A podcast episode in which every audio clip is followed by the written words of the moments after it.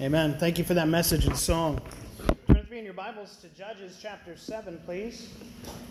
Judges chapter 7.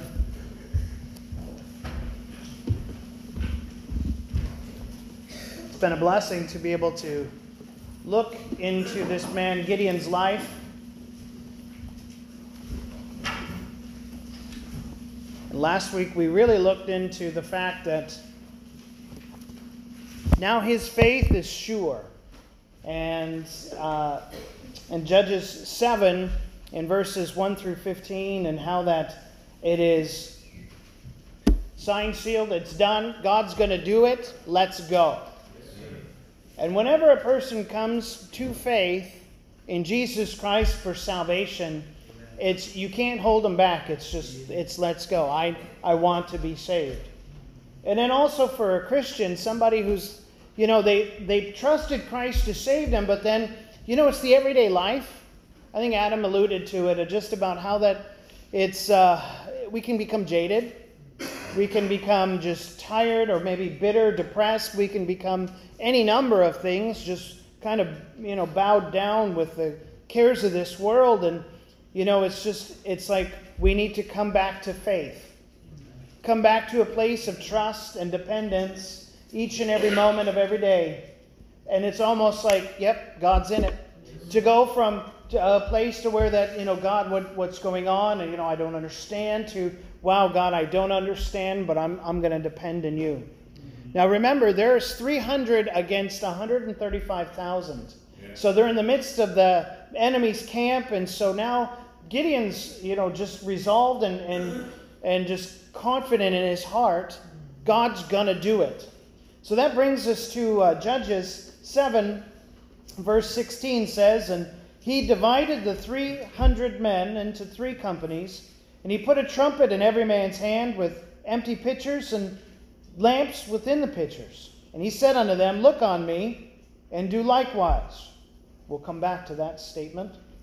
And behold, when I come to the outside of the camp, it shall be that as I do, so shall ye do.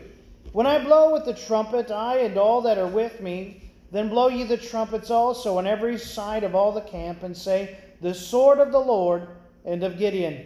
So Gideon and a hundred men that were with him came unto the outside of the camp in the beginning of the middle watch, and they had but newly set the watch, and they blew the trumpets and brake the pitchers that were in their hands.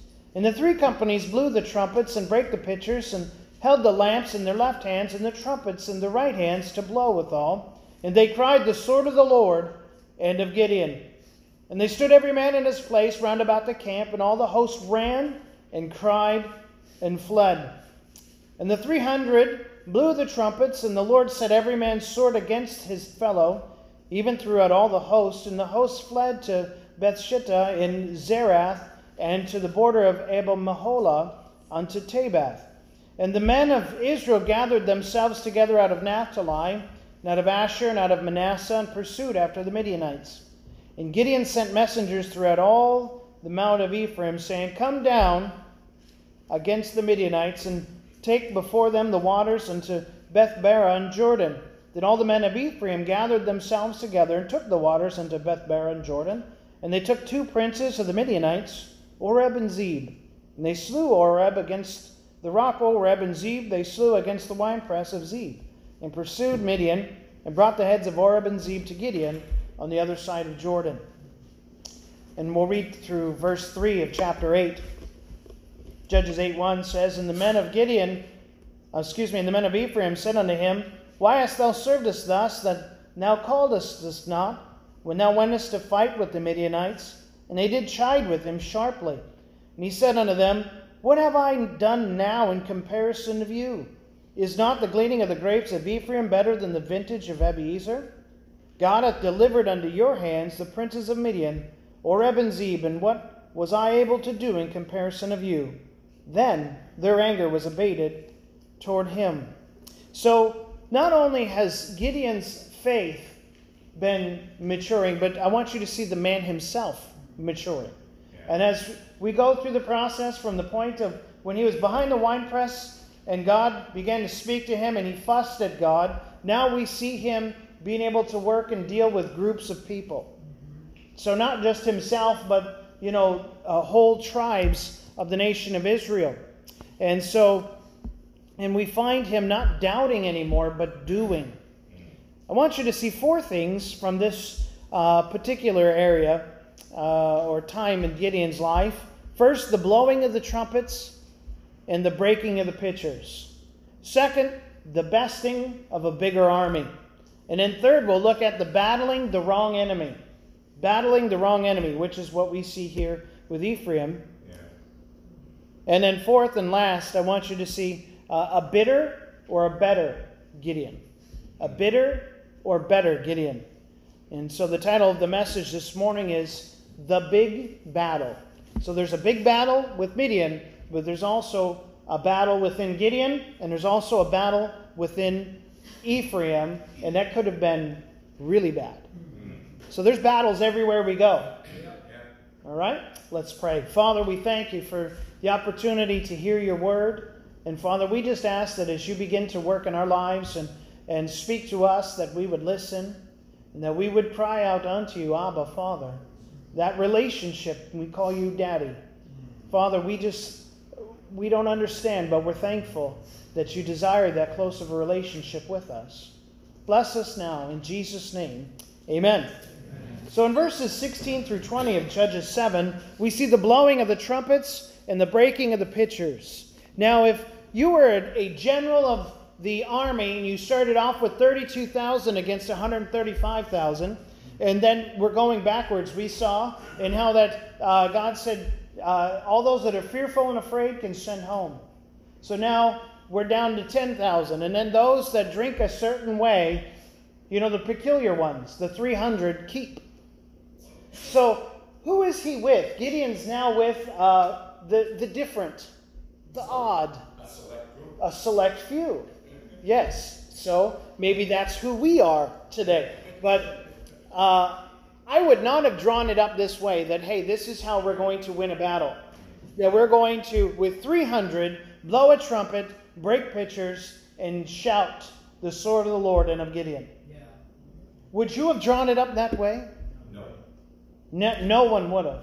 But see, that's with God, all things are possible. Amen. See, he knew what it would take. He instituted things in the background and in minds and hearts of the enemy.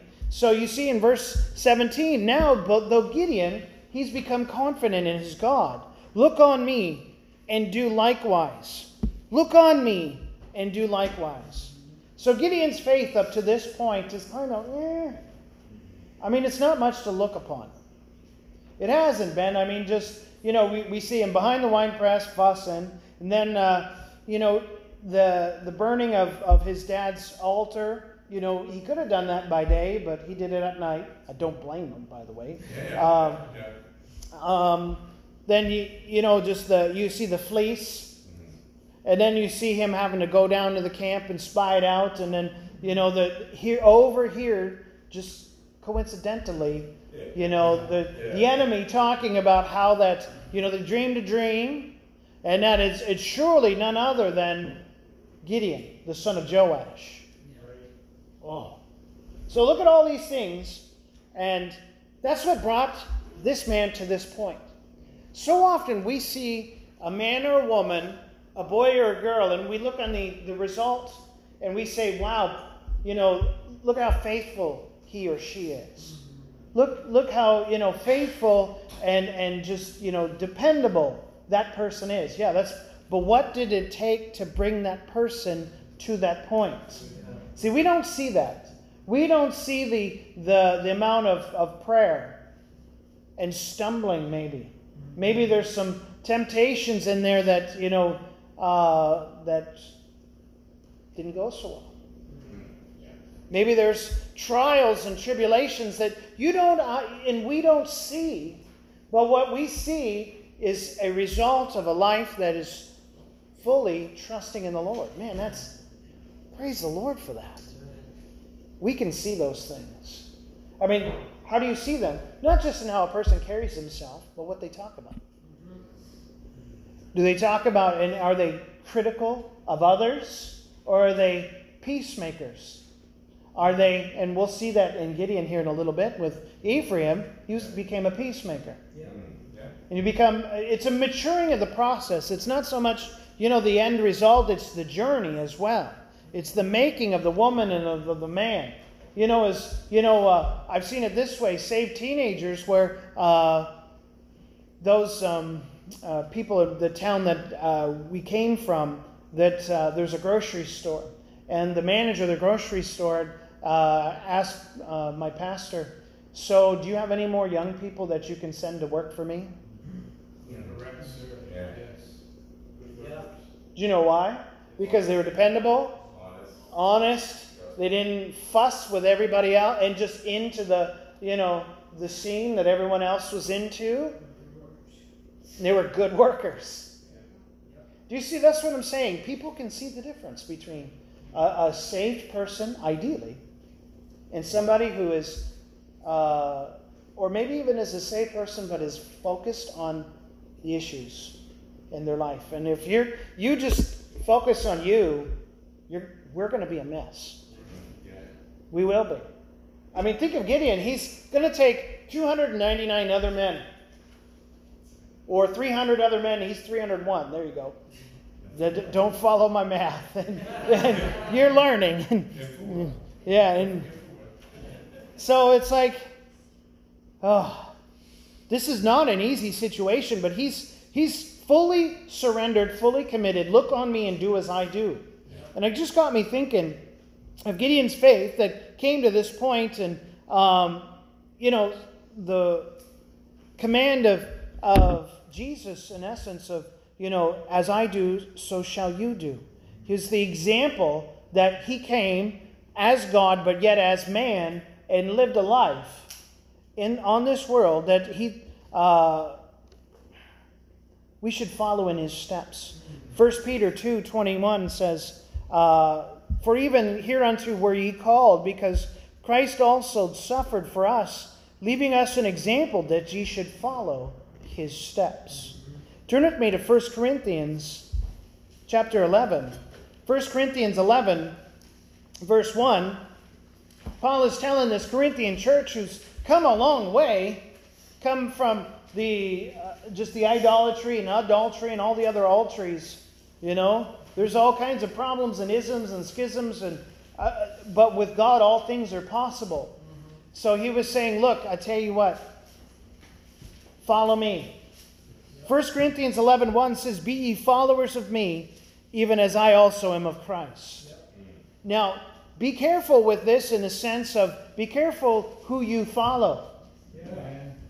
Because just because you're following somebody, that doesn't mean they're going to lead you in the right direction.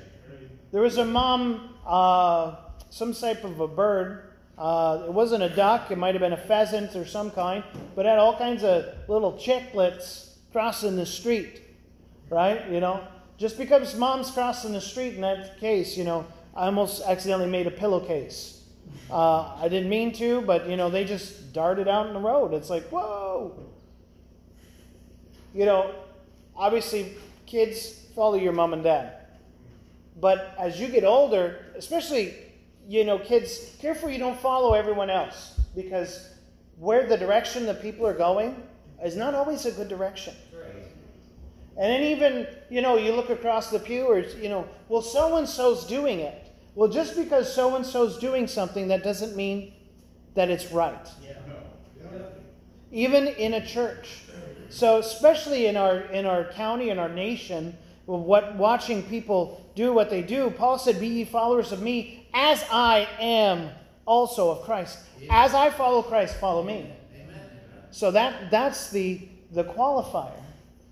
So Gideon is saying, uh, "Look on me, follow me," and you know, like we're having parades nowadays. You know, just this time of year. Uh, I like to see uh, marching bands being stepped. Uh, have you ever seen uh, like a Highland parade where, you know, so imagine playing an instrument, you know, and marching in step. And it's amazing. You know what they're doing? Is they're marching to uh, the, the beat of the music, but they're following one person. You follow one person. Because if, what, if everyone is following somebody different, what's going to happen? That's fun. That's always, you know, like the younger, uh, yeah, it's, it's cute. You know, watching younger kids just kind of play. Uh, I drove by one of the schools once, and, and I don't know, it seemed like there was about a thousand kids on the playground. There was only probably a couple hundred, but it looked like an amoeba. right? What was going on? The, the, the teachers were like off to the side, you know, like, oh, you know, probably a post traumatic stress, you know. Uh, but you know, they seemed fine. But you know, there was just kids everywhere, and what were they doing? They were just going, running, wow. You know, kids sitting still for a long time is it's hard for them. You know, like they like they start vibrating. So then they, you know, you send them outside, do do something, do chores, right, kids? Isn't that great? That's a good way to, you know, blow off steam. Yeah. Uh, yeah, they feel strongly about that too. Yeah. They don't see the wisdom. No. So when there's a bunch of kids and they're just running around, you know, there's no, you know, real order. So God wants order. He wants us to follow Him. Are you following Him? And then, may I ask, are you a good example? Can others look to you and say, as you follow Christ, say, or are you a stumbling block saying, oh, well, they can be said of you? Well, so and so does it. So and so watches that. So and so goes there. So and so does this instead of whatever. So just be mindful. Look on me and do thou likewise.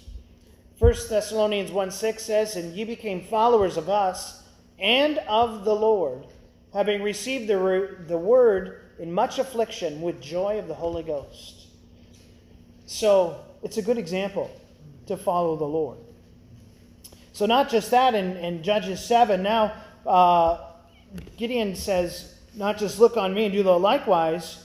So now he is, he's not just saying, now, now he's getting into the doing. He says in verse, or, uh, in verse 19 says, So Gideon and the 300 men that were with him came unto the outside of the camp in the beginning of the middle watch. Now, here's where the rubber meets the road. So remember now, think back with me in this. Um, they Israel was up on a hill, and the Midianites were down in the valley. So Gideon and Phurah came down to spy out the camp. That's where they overheard the dream. Well, he went back up, said, Follow me, let's go. We're going to do this. So now the 300 come down. Now they're going to start to begin encircle, if you will, uh, a little bit, but that's, it's a wide swath of humans. Yeah and animals and just they i mean can you imagine 135000 how much room that took. And here you come with 300 so are they committed now? Yes. they're committed. So we find gideon back to the spot where he was not long before listening to the conversation of the dream. And so they they came around midnight or so and uh, notice the three aspects of God's plan. There's going to be a great note, a great blaze, and a great shout. So, first of all, a great note. And this is going to be the blowing of the horns. And uh, uh, from what I understand, it's uh, a ram's horn. And the way this would work is say you have an army, and there's an army only has so many horns. It's, uh, it tells you where to go, when to go, uh, when to retreat, and an army only has so many horns. And it's mainly, like, say, uh, divided into certain areas and sections. Uh, so if, a, if an army has 300 horns, that's a very, very, very large army.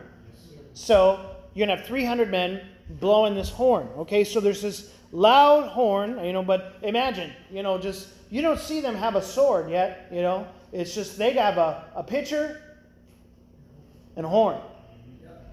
And so now they're on the outside of the camp. So notice now, not just a great note, but a great blaze. So the breaking of the pitchers would be alarming itself, if you will, the sound.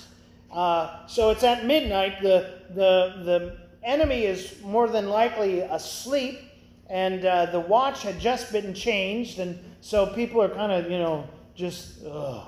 You know, when you've, if you've ever been on watch before, you've ever been woken up to go and stand at nothing.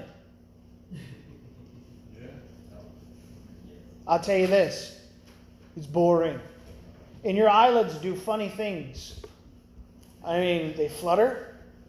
And I've been standing there on duty before with my eyes closed, swaying.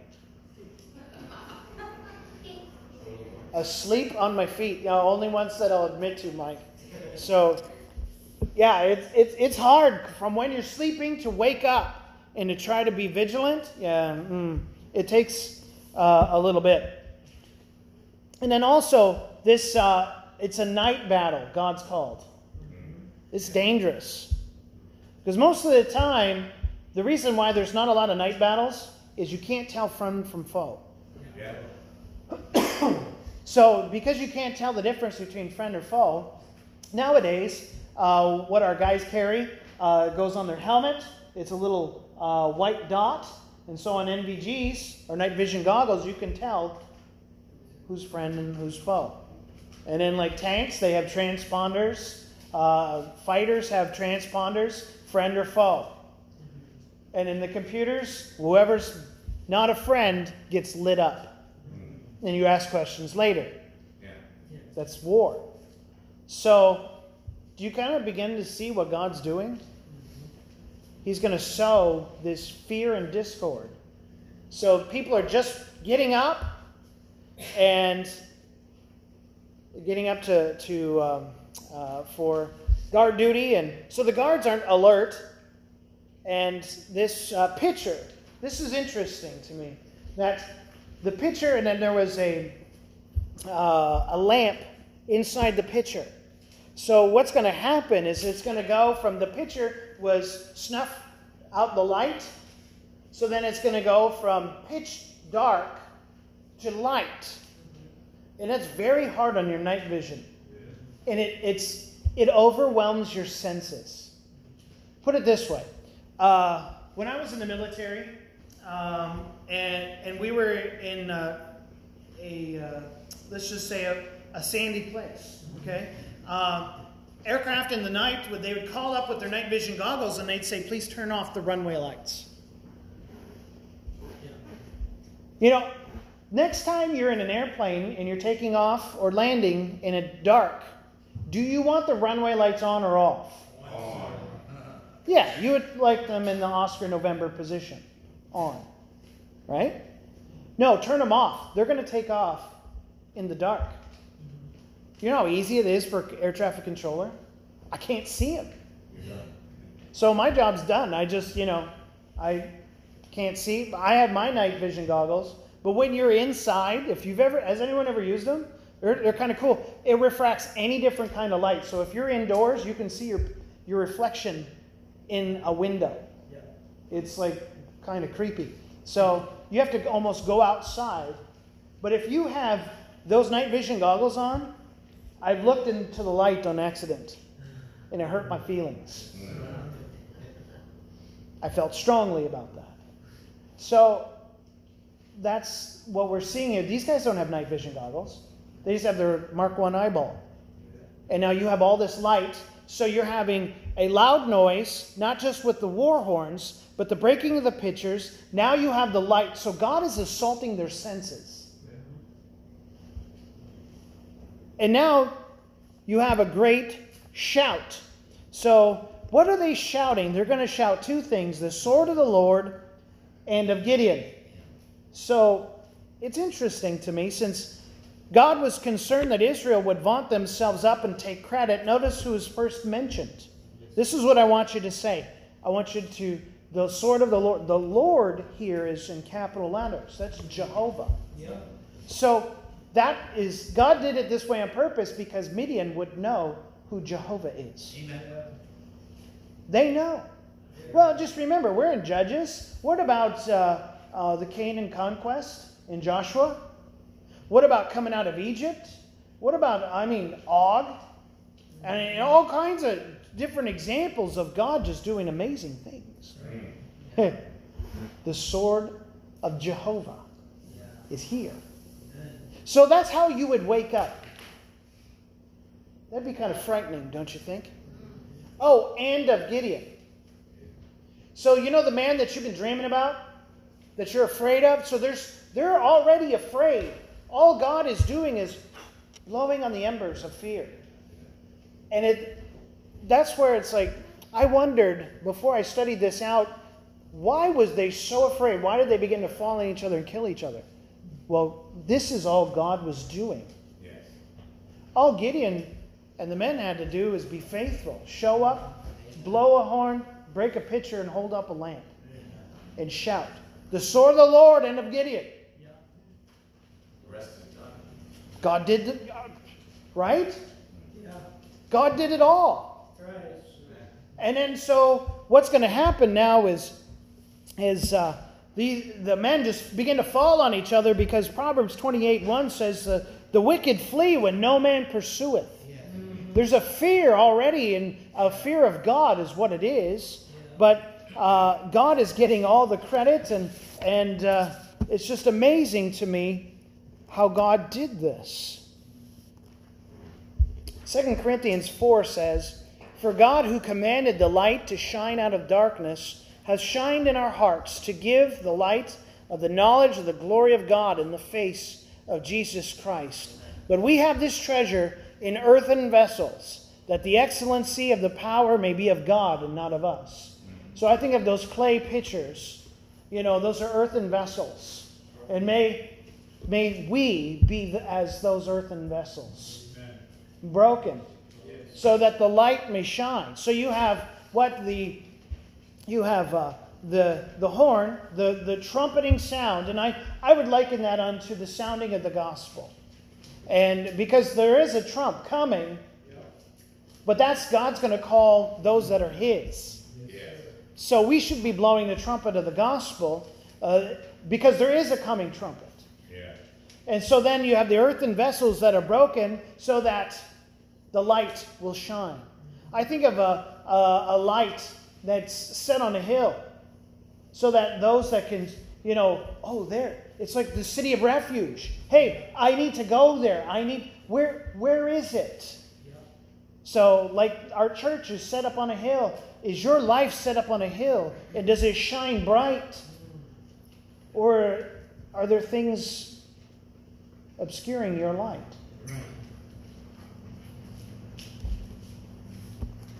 God's desire is that we would not hide our light under a bushel, but to set ourselves on a hill and shine brightly for Him.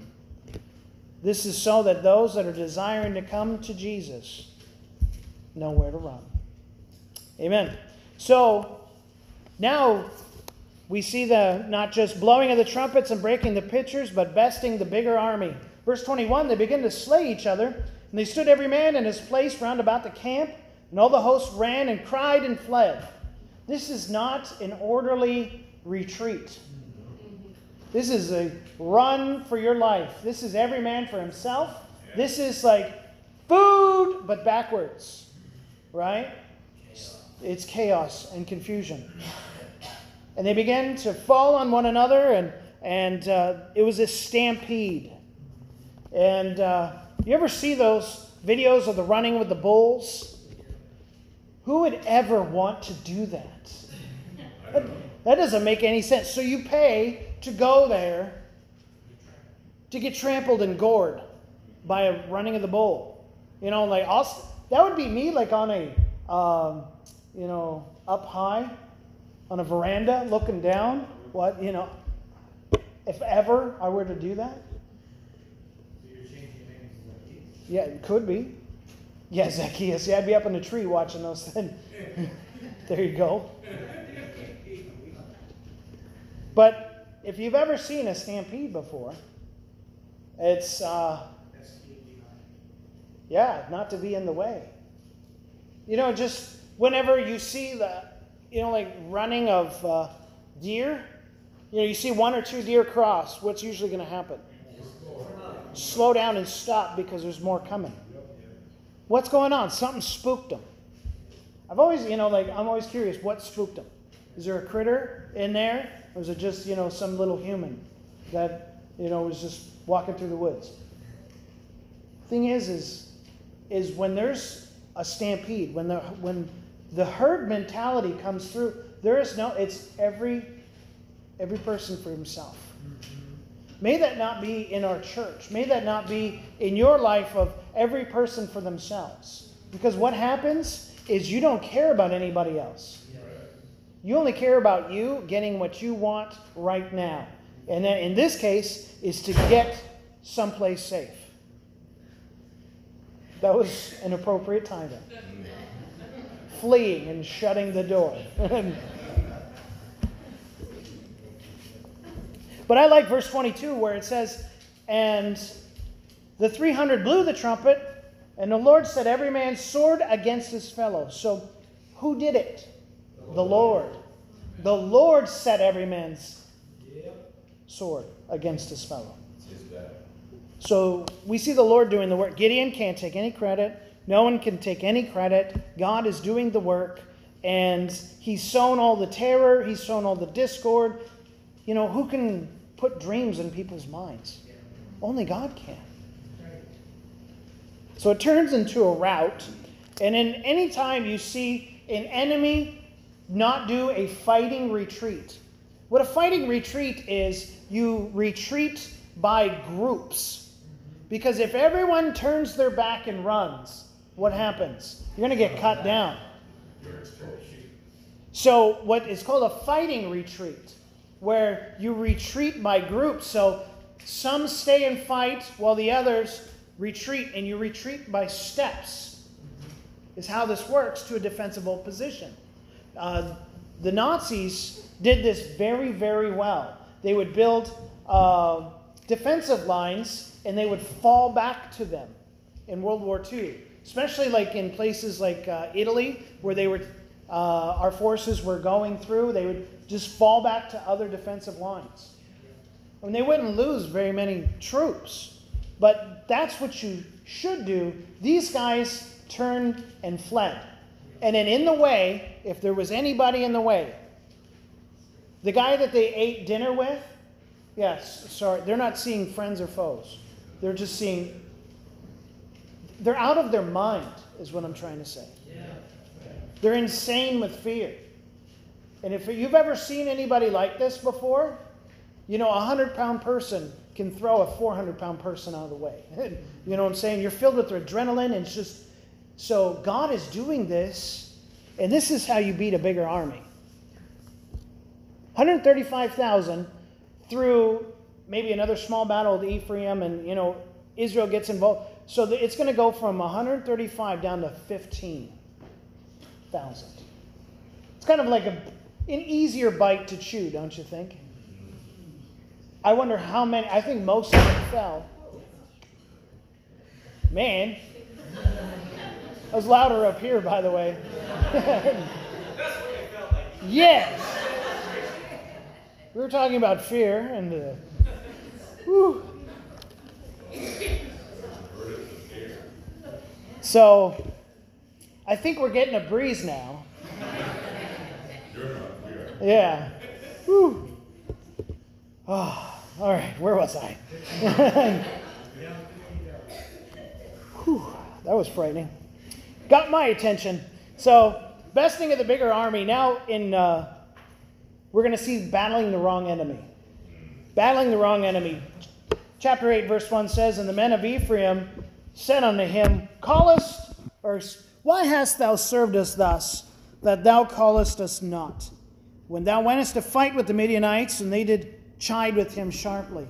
So, what's interesting is if you go back to Judges 6, we won't for time, but Gideon, when he called Israel together, he was only led to call certain groups, yeah. certain tribes, one of them being Manasseh. Now, Manasseh and Ephraim were brothers, Joseph's kids. Yeah. And uh, can you say competitive? Trying to outdo one another for honor. And, you know, it's just a brother is born for adversity, the Bible says. Well, it seems like they took that to a whole new level of they were for adversity for each other, right? Knock down, drag out.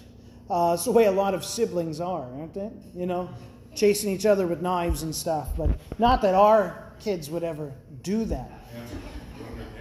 Yeah, with a hammer, even. Just a baby one.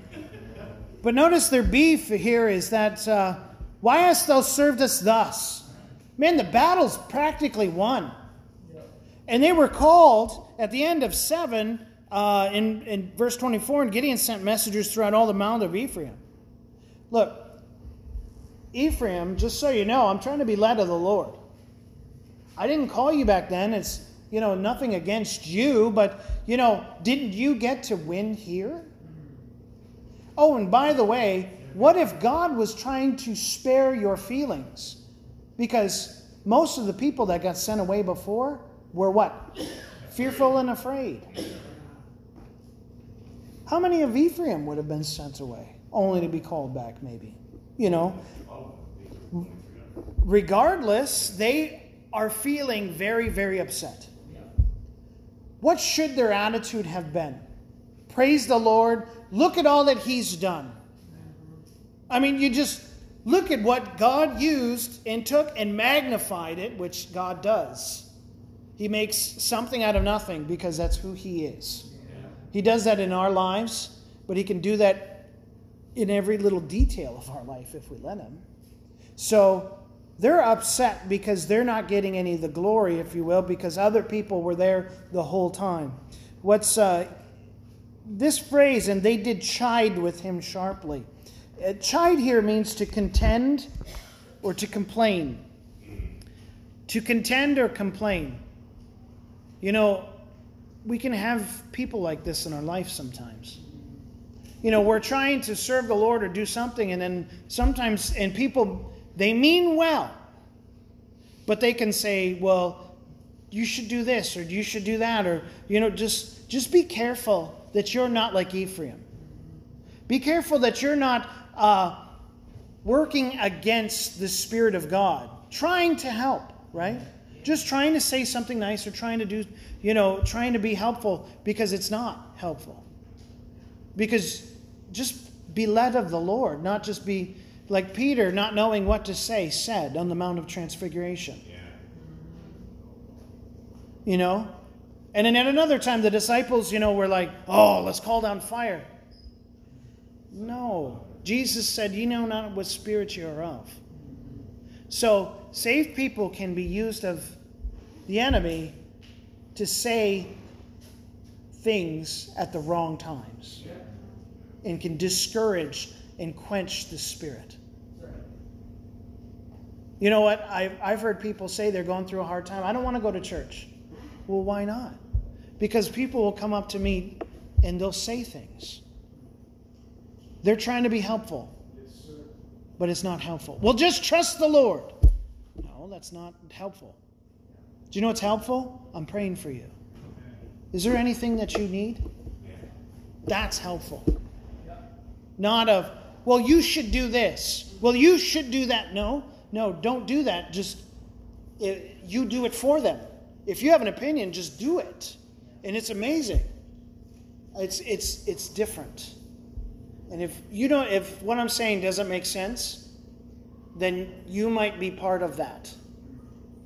Because well-intentioned people can be very discouraging at times. Well-intentioned, not knowing what to say. And and if you don't understand or you know if I'm not coming across clear or whatever, just ask me later. I'll give you examples and then help, try to help you with this. Being in, in, in going through grief counseling and, and whatnot, working with parents that have just lost babies, either full term or preterm. You know what, what I'm saying is, you know, there's things to say and things to not say. Right? So Ephraim not the right thing to say. But I like God's brought Gideon a long way. Amen, amen. A long way. Our tendency is to respond how? In the flesh. Oh, yeah? And to get spun right up and to just respond. What usually are those responses? Nasty, mean, argumentative. How much does that help the situation? It doesn't. It doesn't. I like how he responds, verse 2 And he said unto them, What have I done now in comparison of you? I mean, he's, he's exhausted. And we're going to see him faint yet pursuing, still with his 300. Those 300 throughout chapter 8 is still chasing the enemy. You see, Gideon with his 300, he doesn't link up, he doesn't take more. He just, his 300, and they're going, they're, they're, they're still doing. They're, and he's trying to chase, and then now he's being stopped. So Ephraim's hindering him, and he's they're hindering God. What have I done now? Is not the gleaning of the grapes of Ephraim better than the vintage of Abiezer? Now, Abiezer is a family of the tribe of Manasseh. Manasseh, like I said, is brothers to Ephraim, and you know there's that that um, kind of like unhealthy competition almost. Just I need to win. And Abiezer is you know, just a nobody in that in the family of Manasseh. And so he's trying to say how much better they are than than his family. And so and, and verse 3, look what God's done. God's delivered into your hands these two princes, Oreb and Zeeb. Didn't God already give you uh, a, a great reward, a great victory? And so he answered, a, so, a soft answer turneth away wrath. He answered softly. He was under he was under the Spirit's control, even though the men of Ephraim were not. So it's possible. It's possible to stay under God's control. Even though uh, there's, you know, I've heard this saying, I'm about to lose my religion on this person. Meekness, sure, it's, it's under control strength or power under control. That's meekness. So you have this battling the wrong enemy, but the response of Gideon is he's is he bitter or better? He's better. Now, the next stage in, in is there's going to be more people against him, and I think he responds a bit strong. But just how are you enduring the trials circumstances in your life? Are you becoming bitter? Because if you're a bitter person, you would respond in anger and, re- and retort back strong. And, you know, things would have to always be your way. Because, you know, I just, I don't want to deal with people. That's a bitter person. A better person is somebody that's like, hey, look, here's one for you working with volunteers. Volunteers, do you know you, you, you can ask people to do things, but you can't fire them per se? You know what I'm saying? Yeah. It's just like a volunteer, a willing volunteer. Woohoo! But usually volunteers have opinions. Boo. No, I'm just kidding. But um, we all have opinions. How strongly you feel about your opinion. Equally, you know, how usable you are. The stronger your opinion, the less usable you are. Rachel's dad would ask for volunteers from young men sometimes to do a job like uh, a roof, like, you know, the roof that just blew off. He wants strong backs and small minds.